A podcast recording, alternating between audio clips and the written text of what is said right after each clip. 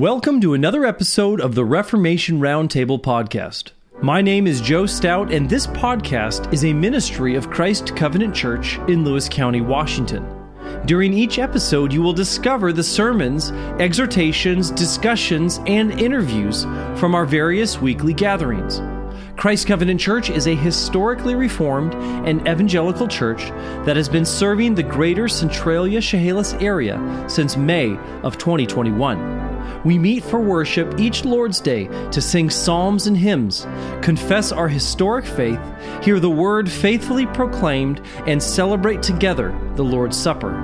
Throughout the week, we go out into the world to build the kingdom of Christ right here in Lewis County. If this sounds like a vision for you, we would love to have you join us. Head on over to lewiscounty.church. That is lewiscounty.church, where you will find a calendar of events as well as current times and locations for worship. Please enjoy the following audio.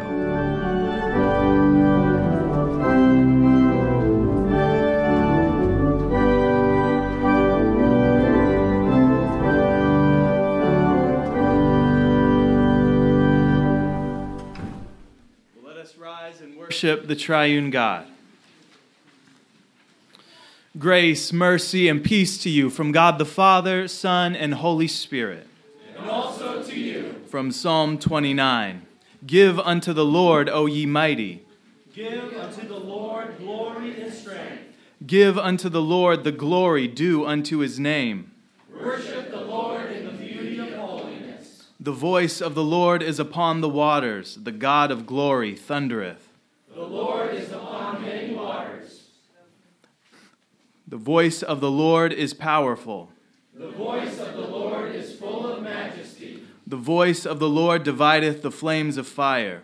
The voice of the Lord shaketh the wilderness. The Lord will give strength unto his people.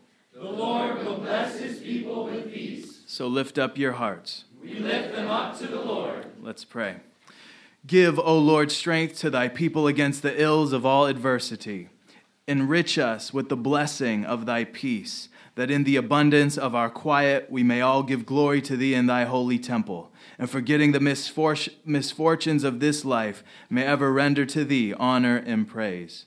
Wherefore we say, Glory be to the Father that commandeth the waters. Glory be to the Son who is mighty in operation.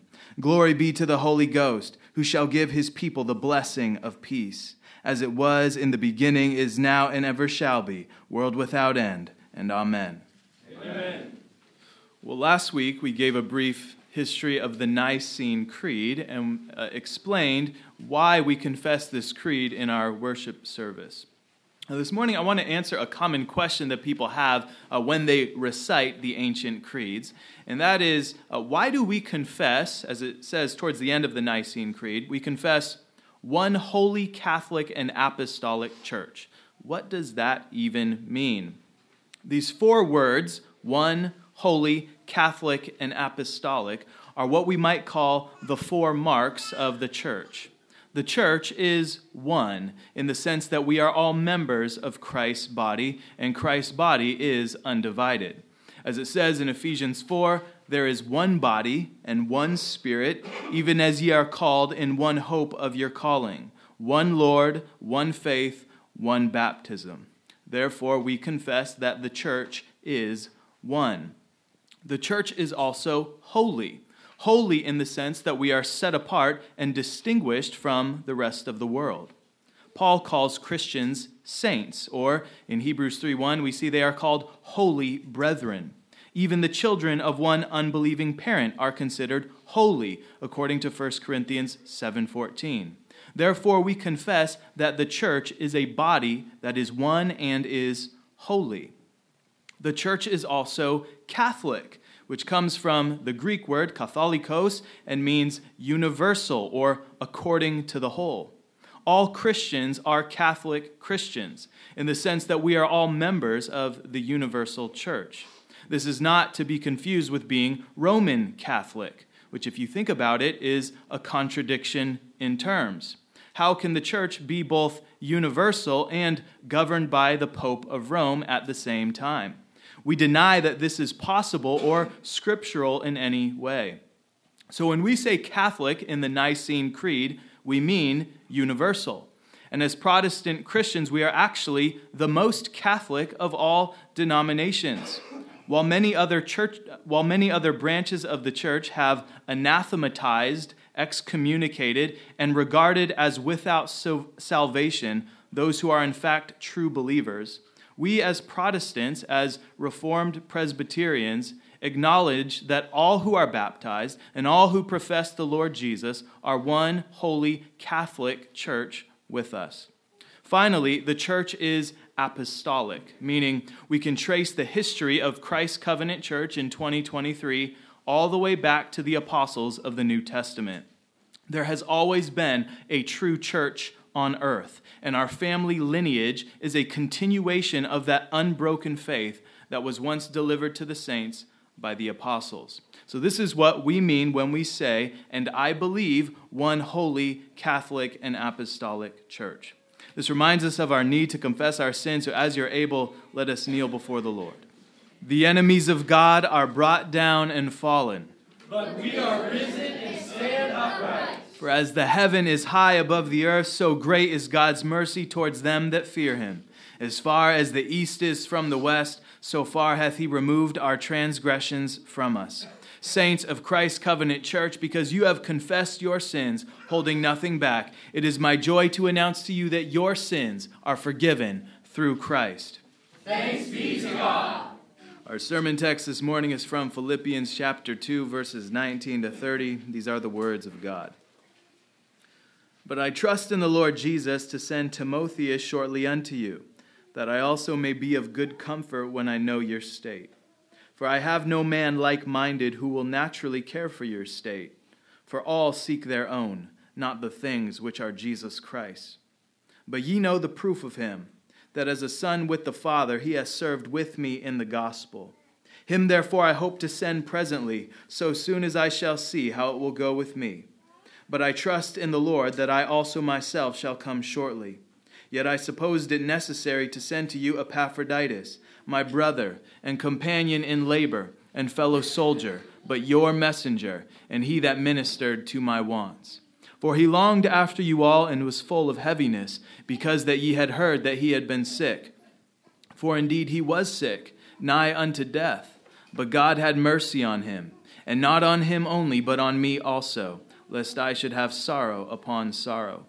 I sent him therefore the more carefully, that when ye see him again ye may rejoice, and that I may be the less sorrowful. Receive him therefore in the Lord with all gladness, and hold such in reputation, because for the work of Christ he was nigh unto death, not regarding his life to supply your lack of service toward me. Let's pray.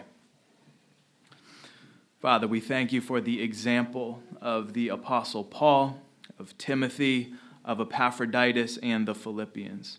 And we ask now that you would teach us to imitate them in the ways that we ought. For we ask this in Jesus' name, and amen. Amen.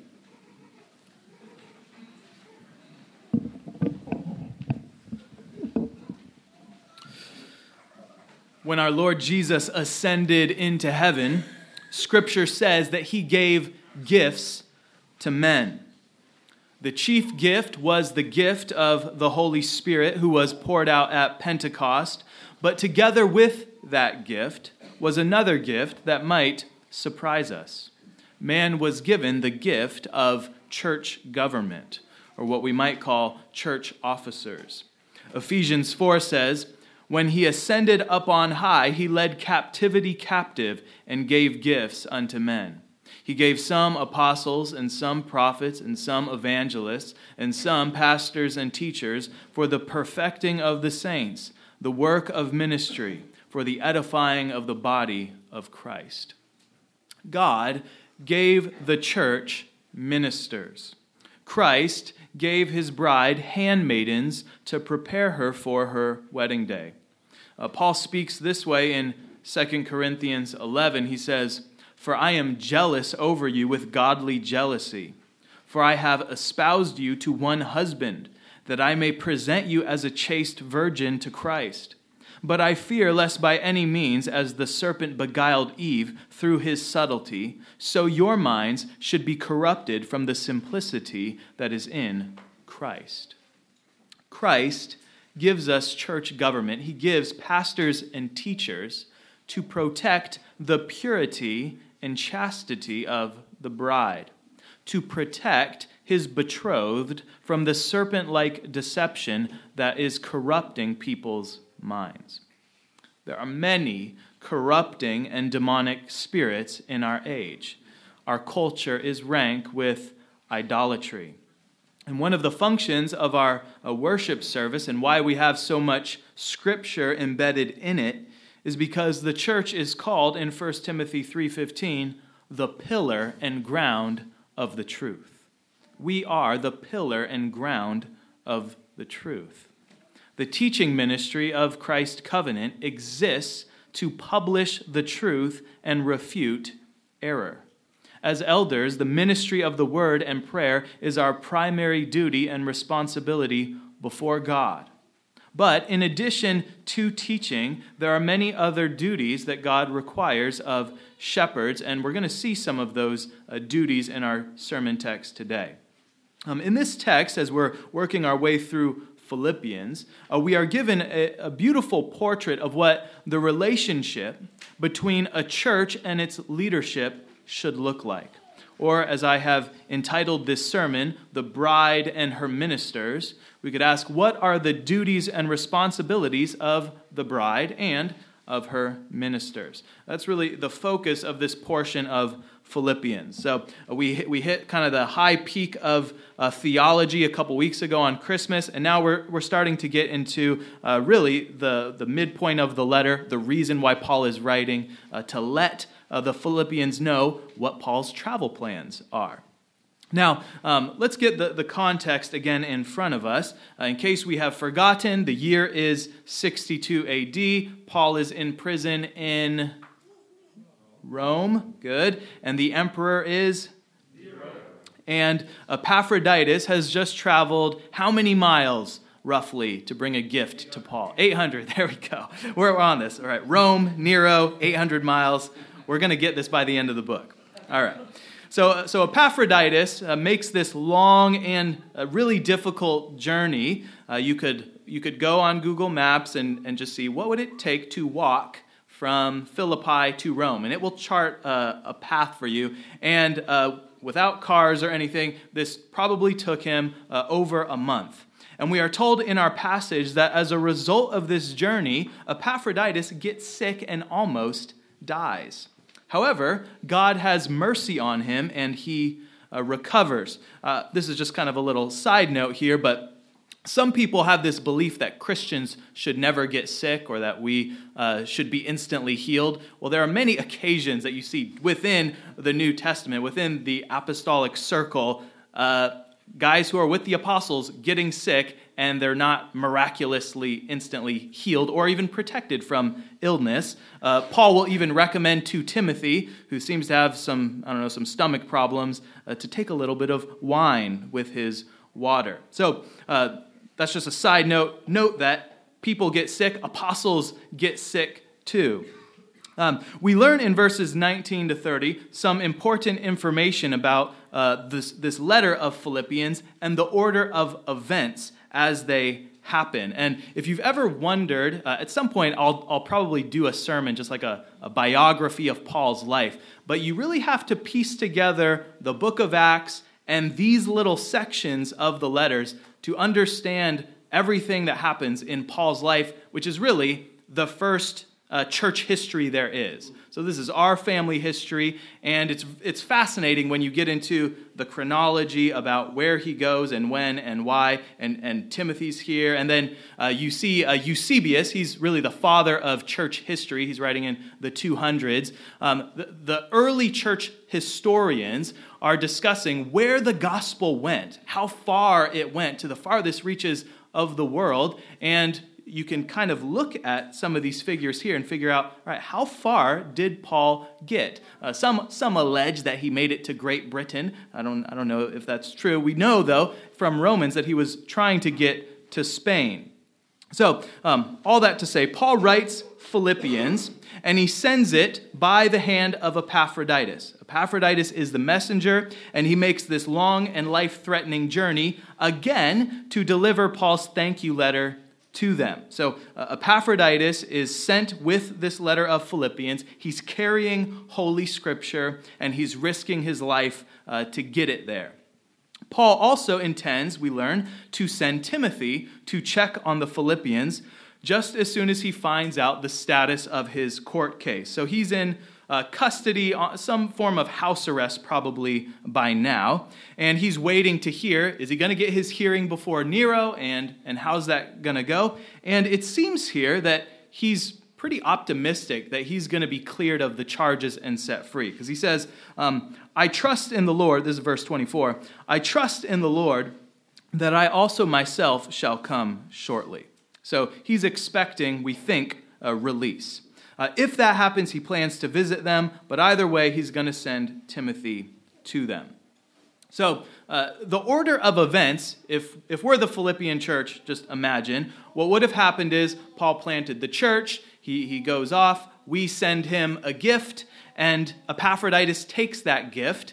We learn somehow that the gift arrives. We know this is, I don't know what, what the odds are that he's going to make it, but, but we're praying, you know, we're praying Epaphroditus make it to Paul. And then we hear that he's sick. So it goes out on the church email Epaphroditus is extremely sick and he might die. We should, we should pray for him. And they're kind of left in suspense. So uh, we don't know when they found out whether Epaphroditus recovered or if it was when he shows up in Philippi.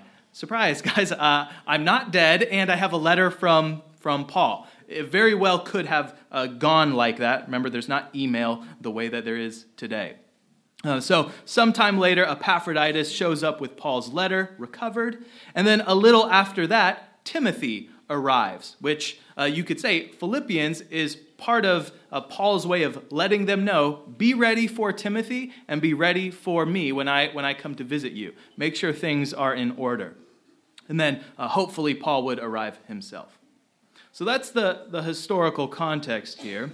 And then the way I want to walk through uh, these verses is uh, by answering just two really basic questions. And they are these. Number one, what do faithful ministers do? And what do faithful churches do? What do faithful ministers do? What do faithful churches do? And we're going to use Paul, Timothy, Epaphroditus, and the Philippians as our examples. So that, that's where we're going. So, what do faithful ministers do? Number one, faithful ministers seek to know the state of the flock. Paul says in verse 19, But I trust in the Lord Jesus to send Timotheus shortly unto you, that I also may be of good comfort when I know your state. Uh, Proverbs 27 23 says, Be thou diligent to know the state of thy flocks, and look well to thy herds. Paul is a true shepherd, and in imitation of Christ, the chief shepherd, he cares for the sheep. And this means he wants to know how are they doing? Are they healthy? Are they sick?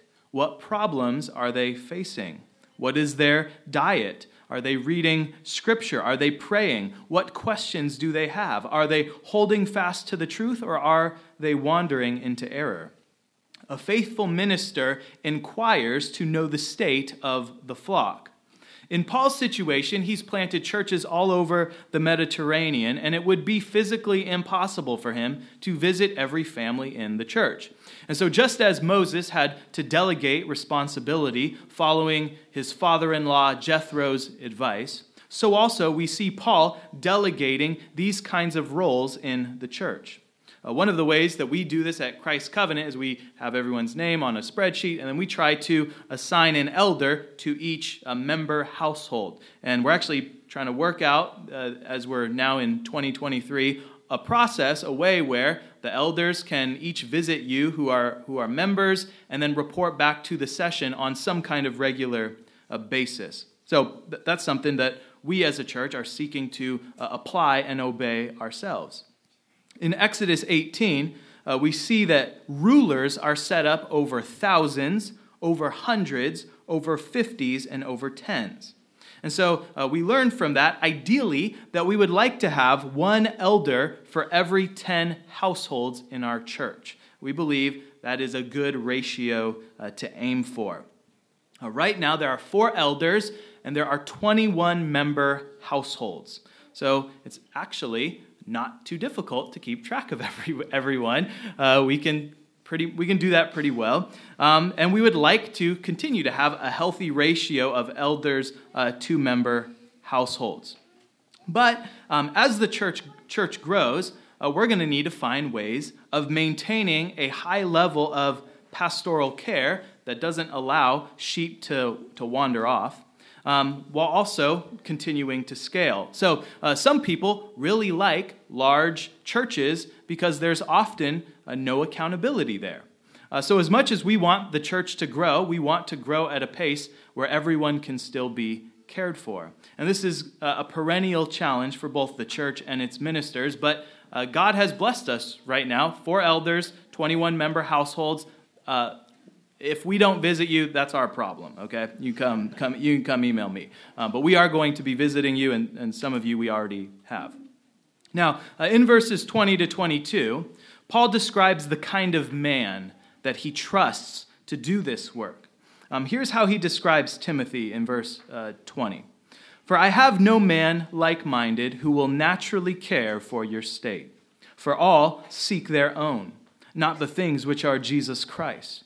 But ye know the proof of him, that as a son with the Father, he has served with me in the gospel. So, the second thing uh, that faithful ministers do is faithful ministers seek the things which are Jesus Christ.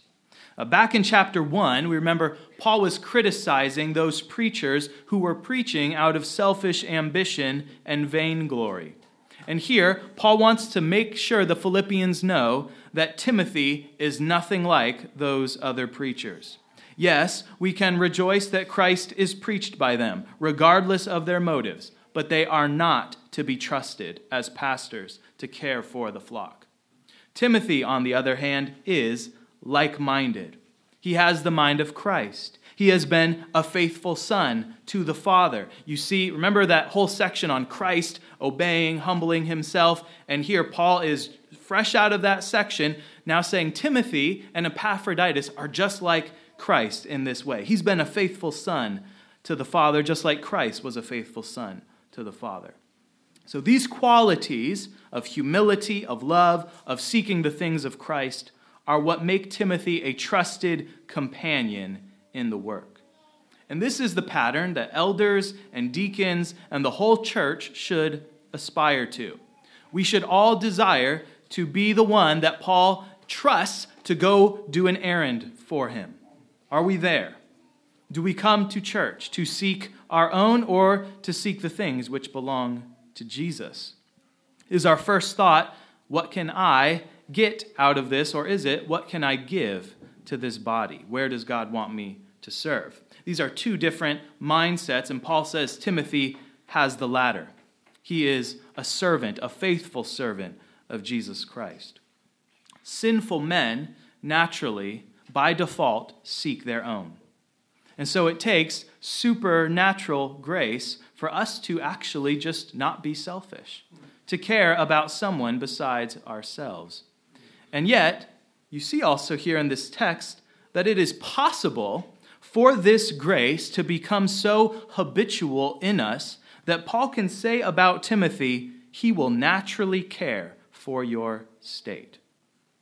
For the Christian who walks with God, the supernatural grace can eventually become almost natural to us. Our nature is transformed as we follow Christ. Things that seemed impossible and difficult can, by God's grace and much repetition, become easy by the habit of grace, even caring for other people.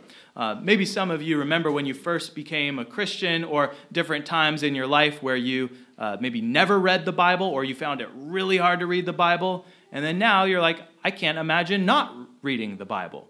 Or I know a lot of you struggle to pray. Most people struggle to pray. Prayer is very hard. They cannot relate to people who can pray for a long, long time. But it is something like a muscle that you work out, You start small, you start consistent, and then eventually it actually becomes a part of you. It actually becomes easy. So, this is what has happened in the life of Timothy. We learn from uh, 1st and 2nd Timothy that he's been acquainted with the scriptures from infancy. He had a faithful mother and grandmother that taught him the scriptures. And so, uh, parents, and I speak this to myself, uh, do not grow weary in teaching uh, your children the faith, teaching them to pray, teaching them the word, because eventually, you know, Timothy, he, he's probably in his 40s by now uh, is someone who can, it can be said of him, he will naturally care for the church. Uh, that cannot be said of most, most people. So start young uh, and start uh, in this uh, uh, path of faithfulness. Faithful ministers are those who seek what belongs to Jesus. It means simply that we care about what Jesus cares about. We do what Jesus does. We do not care about what people say about us. We care what people say about Christ. We prioritize what Jesus prioritizes, and his priorities become our priorities. That is the mind that faithful ministers ought to have. And this is what Timothy is like. Paul says in verses 23 to 24 uh, Him, therefore, I hope to send presently, so soon as I shall see how it will go with me but I trust in the Lord that I also myself shall come shortly. So Timothy is qualified, he's coming, he will care for you, and Paul himself will come if he is able. Now, in verses 25 to 30, we get a uh, lengthy description of the kind of man that Epaphroditus is. Um, and there are a number of things here. So I'm going to just list a bunch of the qualities of Epaphroditus and then uh, say a word about each of them. So uh, the third thing that faithful ministers are is they are like Epaphroditus. In verse 25, Paul calls him my brother, my companion in labor, my fellow soldier, your messenger. He's a minister to Paul. We see in verse 26, he longed for the Philippians, he loved them. Verse 27 He was beloved by Paul, such that his death would have brought immense sorrow to Paul. And then in verse 30, uh, we are told he did not regard his life for the work of Christ. So these are all uh, admirable, eminent qualities in any Christian, and I want to highlight uh, just four of them. So, first of all, Paul calls Epaphroditus my brother. In the Christian life, uh, but especially in ministry, every man needs someone he can call my brother.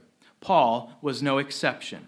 Ecclesiastes 4:12 says, "If one prevail against a man, two shall withstand him, and a threefold cord is not quickly broken."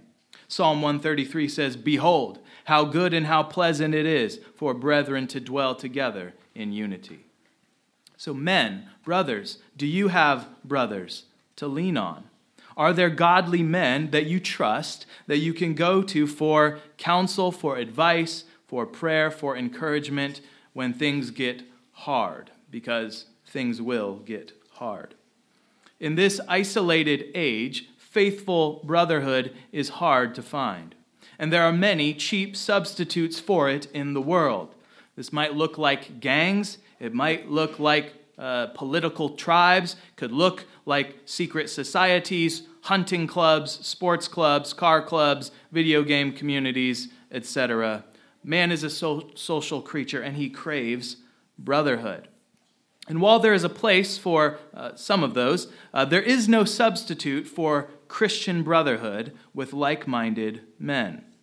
Psalm 133 says that when godly men get together and they dwell in unity, it is good and pleasant. And here's how he describes it it says, It is like the precious oil upon the head that ran down upon the beard, even Aaron's beard, that went down to the skirts of his garments.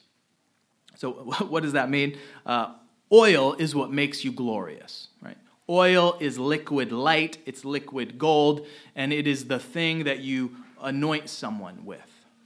And Psalm 33 says that Christian brotherhood should be like that. It should be the kind of thing that makes your face shine. Christian brotherhood should give you courage to do things that you could not ever do on your own.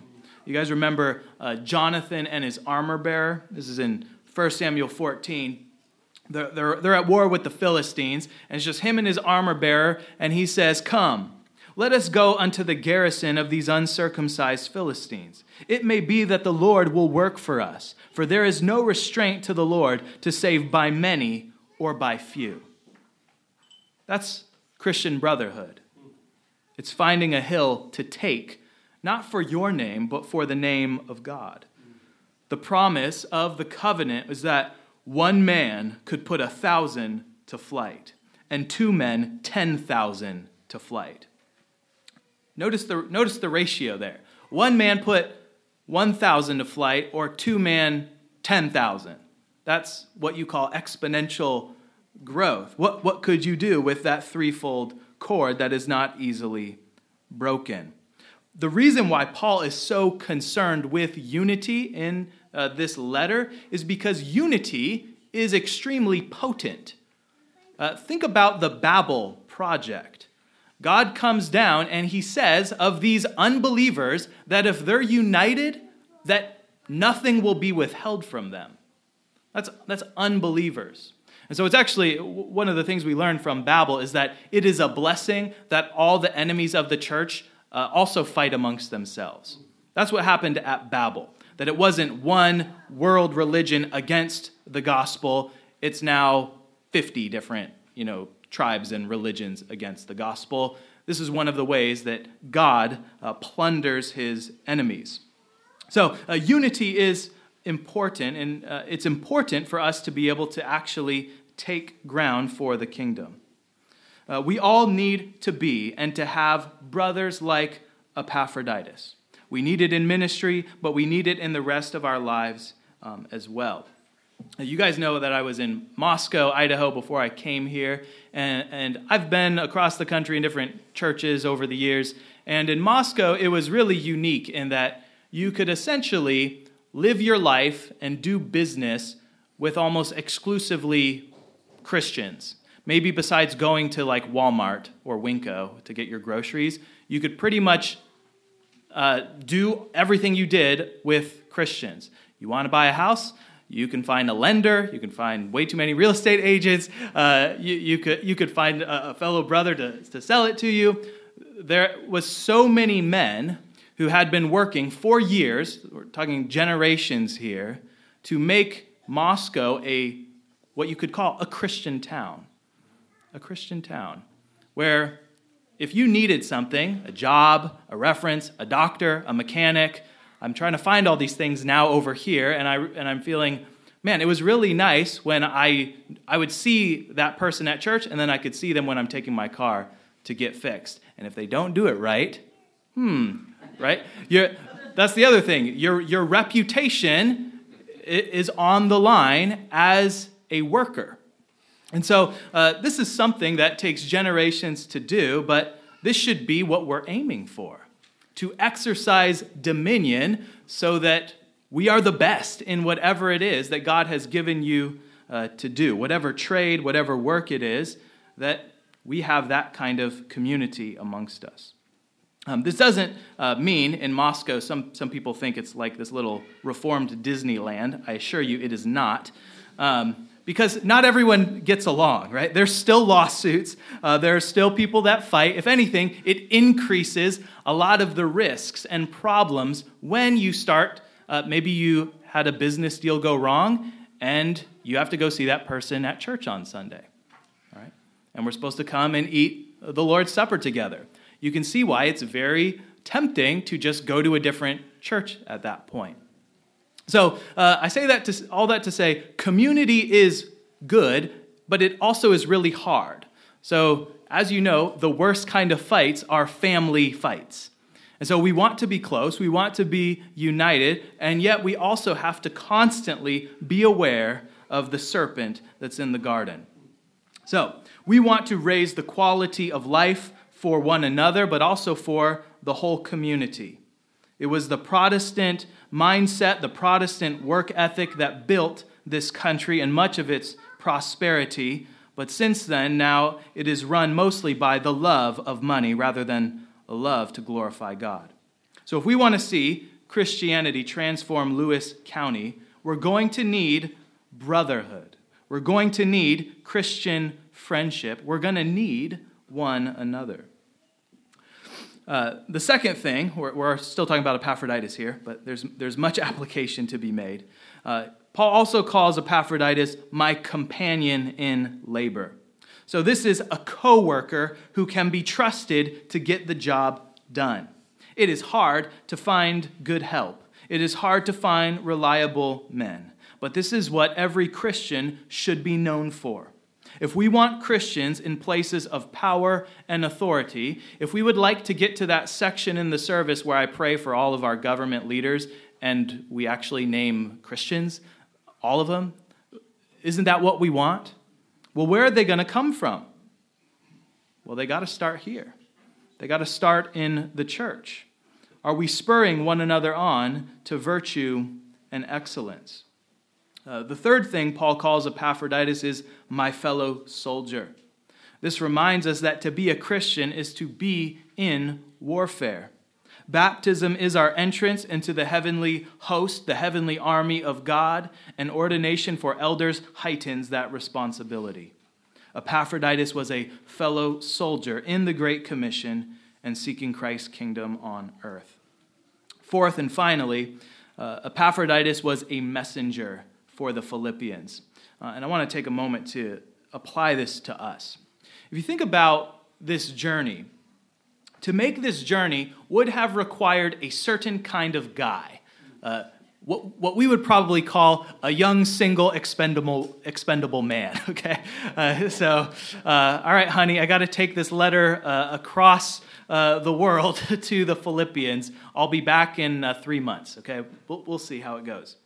Um, we, don't, we don't know exactly whether he was married or not, but we know that he would have had to be uh, at least physically fit to some extent, uh, street smart, courageous, and unafraid to take risks, even to risk his life and, as we see, his health to deliver this message.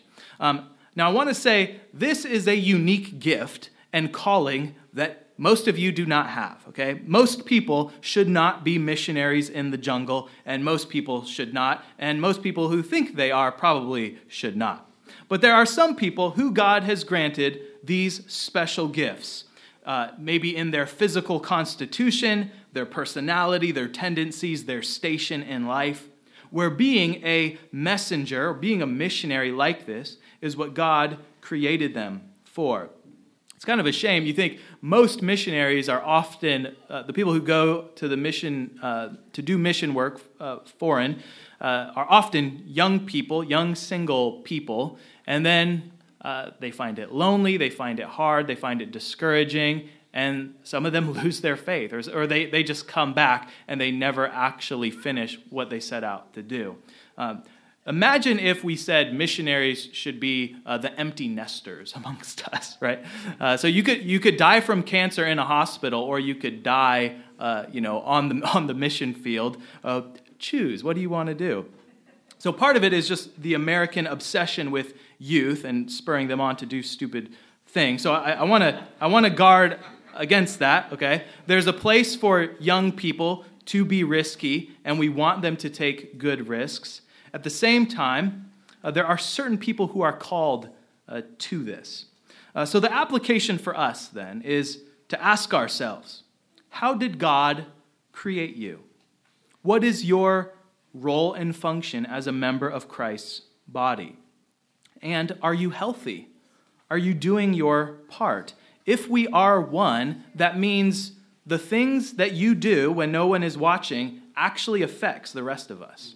Okay? Remember the sin of Achan, right? He, he steals that Babylonian garment, hides it under his tent, and it's not just him that dies, right? It's his family. That whole tribe gets judged. So, we, we um, impact one another by what we do. So, are you healthy or are you, are you the cancerous member that's going to infect the body? That's where we should start. Are, are we healthy? What is our role? Now, uh, for the vast majority of us, your calling is going to look uh, very ordinary. I put this in, in scare quotes. For example, um, if you are a woman, Paul says in 1 Timothy 2:15 that you will be saved in childbearing. What does this mean? This means that as you embrace your role as a wife and a mother, and as you suffer the difficulties that come with running a household, rearing children, etc., that will be part of how God saves you. And Paul adds, if you continue in faith and charity and holiness with sobriety. So, for most women, serving the Lord will look like embracing motherhood if and when God gives you a husband and children. And at the same time, in whatever state you are in single, divorced, widowed, whatever you should be living with faith, charity, and holiness with sobriety. Would people describe you that way? If Christian women were known for this, that ordinary work would be an extraordinary witness. Because this is one place where the world is def- uh, desperately confused, right? People do not know what a man or a woman is for anymore. For men, uh, God made us very different, right? Uh, Jesus chose 12 male disciples to follow him around, going from town to town preaching, because that is not the life for a woman. Uh, Paul sends a man, Epaphroditus, on this arduous journey alone, and he would never send a woman to do that. Whereas women are oriented more towards the home and are, in a very literal sense, man's first home, men are oriented outward towards the world. God has ordained for us to conquer, to expend ourselves, to sweat and get calluses and use our superior strength to build things. And so, are you, men, working hard? Working hard to provide a stable home for your wife and your children and posterity, but also to be a blessing to others? Are your efforts aimed at changing things in this county to look more like Christ's kingdom? To make Centralia and Chehalis a more desirable place for your grandchildren to grow up in? Right? We don't want to give our grandchildren uh, California, a place to, to flee from. Right? So, are we fighting and are we working for that? For most of us, that is the unique ministry that Christ has called you to. All right. Uh, finally, I want to shift now to, to talk about what faithful churches do, and I've just got two really quick things here. As a corporate body, how should the Philippians respond to the ministry of Paul, Timothy, and Epaphroditus? First thing, Paul says in verse 29 Receive him therefore in the Lord with all gladness, and hold such in reputation. Faithful churches receive and hold in high regard faithful ministers. So when we visit you, be honest. Tell us really what is going on. If you lie to the doctor, how can he give you the right medicine? So receive the work of the elders and the deacons and whoever is sent to you as they minister unto you. Second, faithful churches pray for the health and protection of their ministers. Uh, we see in verse 27 that the Philippians had heard that Epaphroditus was sick and might die. The prayer request had gone out to the church, and you know they were praying for him. You can imagine their concern. First, concern that the gift reaches its destination. They had done all this work to get it to Paul, and wouldn't it be a shame if they lose the messenger, but the gift gets there? Same thing on Paul's side to, to be on the receiving end of a gift, and then the person who brought you the gift dies. Uh, which would you rather have? like, you should have just Please just stay in Philippi. So there is risk. There is risk in this life. There's no way to get around it. There is danger. There is sickness. There is spirit, spiritual warfare. And the church must pray fervently for protection for its ministers. Um, I thank you for your prayers that have sustained our family as we moved here, your prayers for one another as we have endured much sickness over the last couple months, uh, especially the elders and their children. So we thank you that you are a prayerful church. And so, uh, if there's one thing that the elders are encouraged by and thankful for, it's that we are a church that however small we are, we are a church that, that prays. Prayer is the language of love.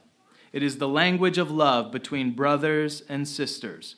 And we want to be a church that is constant and fervent in it because God answers prayer. James 5:16 says the prayers of a righteous man availeth much. And if we would seek to be a faithful church with faithful ministers, we must be a church that prays fervently for one another. In the name of the Father and the Son and the Holy Spirit. Amen. Amen. Let me pray for us.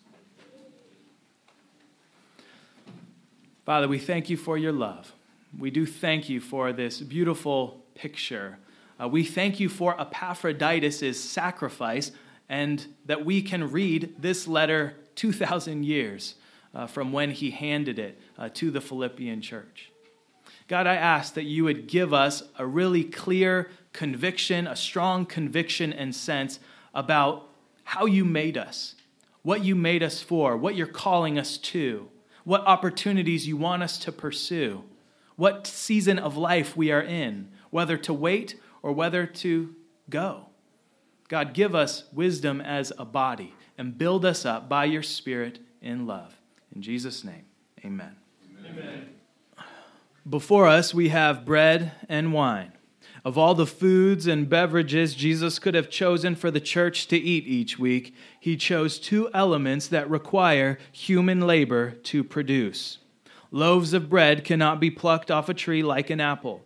God did not make any sourdough trees in the garden. Likewise, I don't think. like likewise, a wine does not come to us flowing down the mountain like a river. It takes years of planting and cultivating. It takes talent and attention to produce a truly good wine. So, why did God choose these two elements over everything else? There are many reasons for this, but one of them is to teach us that good things, even the best thing, Jesus Christ, must die to give us life. Wheat must be cut down, threshed, beaten into powder, mixed with water and salt, and then enter the fire of the oven if bread is going to exist. The wheat must die in order to become something better. Wine would not exist without the grapes first being plucked, gathered, and crushed until the blood runs out. And after that, the long process of fermentation, or in God's eyes, the process of glorification. Bread and wine are grain and grapes glorified. They are little pictures of the gospel, of death and resurrection. And this is what God has chosen to be life unto the world. So come and welcome to bread and wine. Come and welcome to Jesus Christ. The charge is this uh, We are not all Epaphroditus, risking our lives to bring Scripture 800 miles, but we are all called to speak the truth in love wherever God has us. So take that risk. Speak up, deliver the truth this week, and seek what belongs to Jesus Christ. Receive now the benediction. Now, unto him that is able to keep you from falling, and to present you faultless before the presence of his glory with exceeding joy, to the only wise God, our Savior, be glory and majesty, dominion and power, both now and ever. Amen. Amen.